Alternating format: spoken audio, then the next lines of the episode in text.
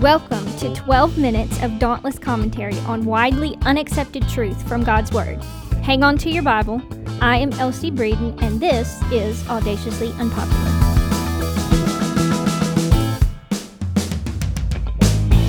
Spoiler alert failure isn't final. If we go all the way back to Genesis 3, right after the story of the creation, we find that God set up Adam and Eve in paradise. They had everything they could want in the garden, and they had just simple instructions. You can eat of everything except for that one tree. Just don't eat that one. And we know the story of how Eve is, you know, probably just walking around enjoying the garden, and the serpent comes by and starts uh, twisting the word of God and making her question the word of God. And the result of that, result of questioning the word of God, Eve makes a choice. And her choice is to disobey what God had said and to taste the fruit of that one tree. And we know we know this story. We're familiar with this story in Genesis 3 and how that choice, that one choice caused many, many, many consequences.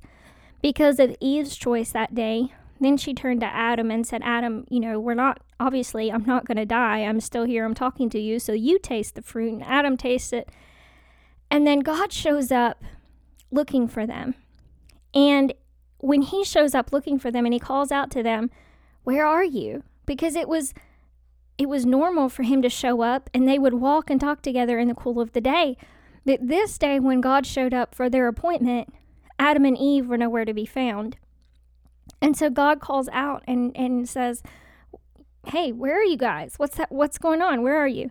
And Adam and Eve had hid themselves because they had at that moment experienced sin. When they chose to do the opposite of what God had commanded, what God had asked of them, they failed to follow his command and they experienced sin. And that sin brought many consequences. And we read in in Genesis 3 the consequences of how that man would now have to till the earth and that there would be thorns to overcome and it would now be hard to work for food. It would now become difficult.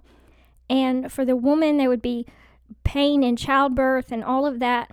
And that everything that was perfect in the beginning, everything that God had prepared in the beginning, everything that was paradise was now broken and it was marred by sin.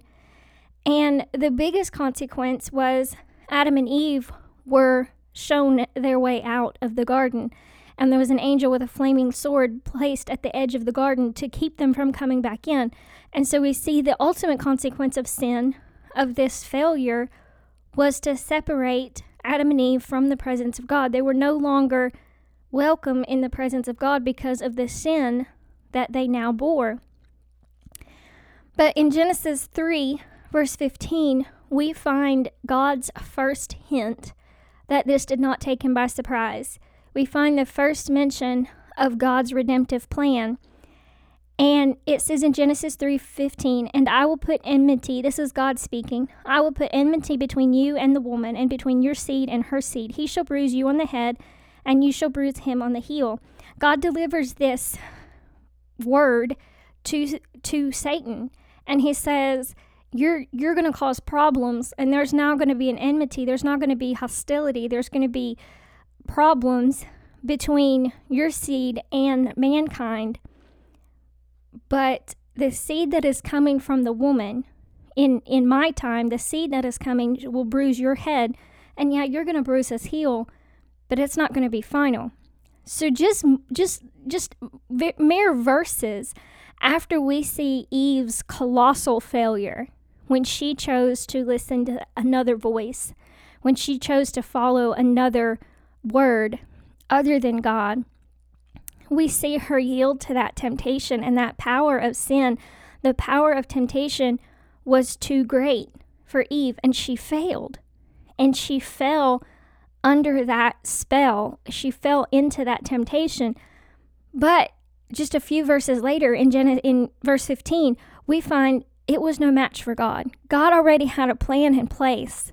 He already knew about the failure. He saw it coming before it happened. And he had a plan that was bigger than that. And you know, we we talk about Eve's Eve and we're so hard on her. And we we criticize her and we're like, "Oh, thanks a lot, Eve." You know, t- we, we talk about sickness or sadness or death or difficulty or trials or anything that is the result of sin in this world. And we go, oh, thanks a lot. If she just would have not done that, if she just in that moment wouldn't have made the choice that she did, if she would not have failed, then we would be better off. We wouldn't have experienced sin. We wouldn't be dealing with all of the things that we deal with because of her choice. And so we're hard on her and we're like, you you you know why did you have to make this colossal mistake? Why did you have to fail so greatly and cause so much consequence not just to her but to the entire world coming after her? But i think if we're honest with ourselves we're a lot like eve. We come to temptation. We are faced with temptation. And again the power of sin is too great for us. The power of sin the power of temptation of suggestion sometimes we start entertaining it and it is too great for us to stay away from. It's too great for us to resist and we fail. And when we fail, when we sin, when we mess up, when we do something outside of the will of God, I think a lot of times, if we're being honest again, a lot of times our first reaction is to hide.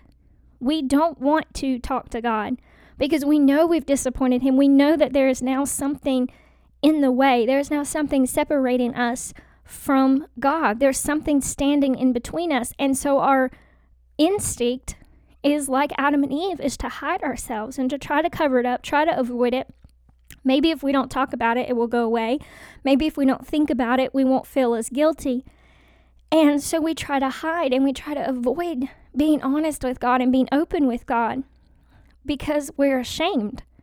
We have really messed up and we know it. We have really failed and we know it. We feel the conviction of the Holy Spirit on our hearts and we know that we have failed. But our tendency is to hide away from Him and to shy away from Him because we are ashamed. And a lot of times we think, I've messed it up too bad.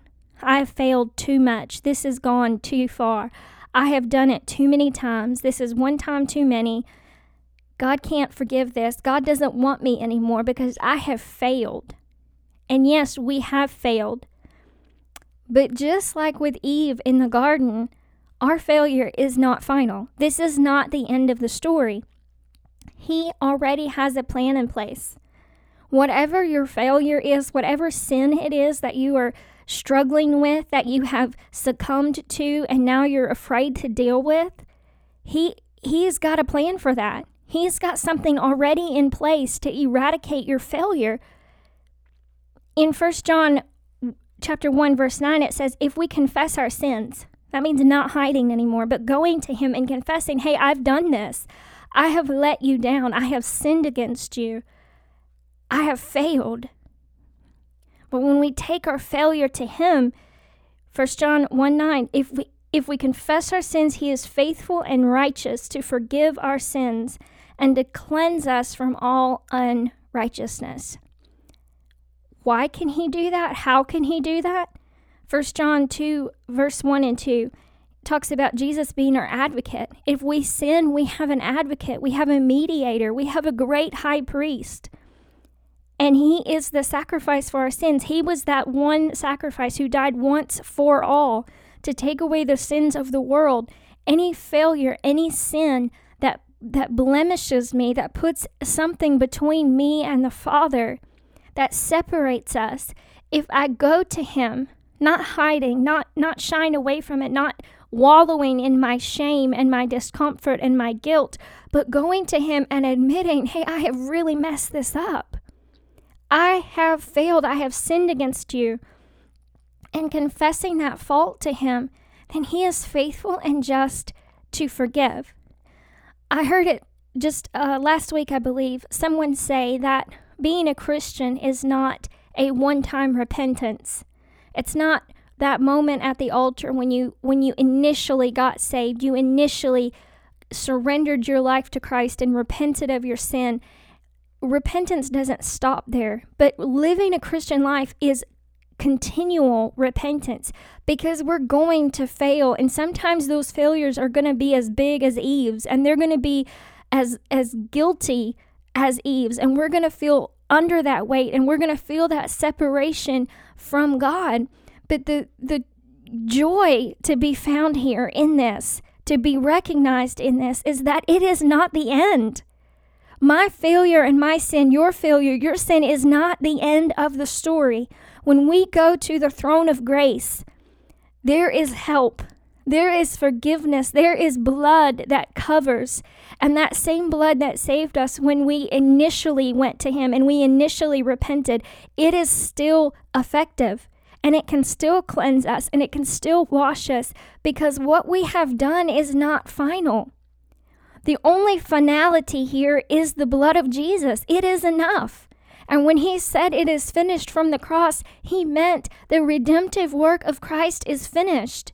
We don't have to sit around and wait for something to happen or sit around and hope that it gets better, but we can run to the Father and we can fall in his arms and we can confess our faults and our sin and our failures and know that he already has a plan in place. His plan to redeem us is already there and it is already sufficient, and He is enough.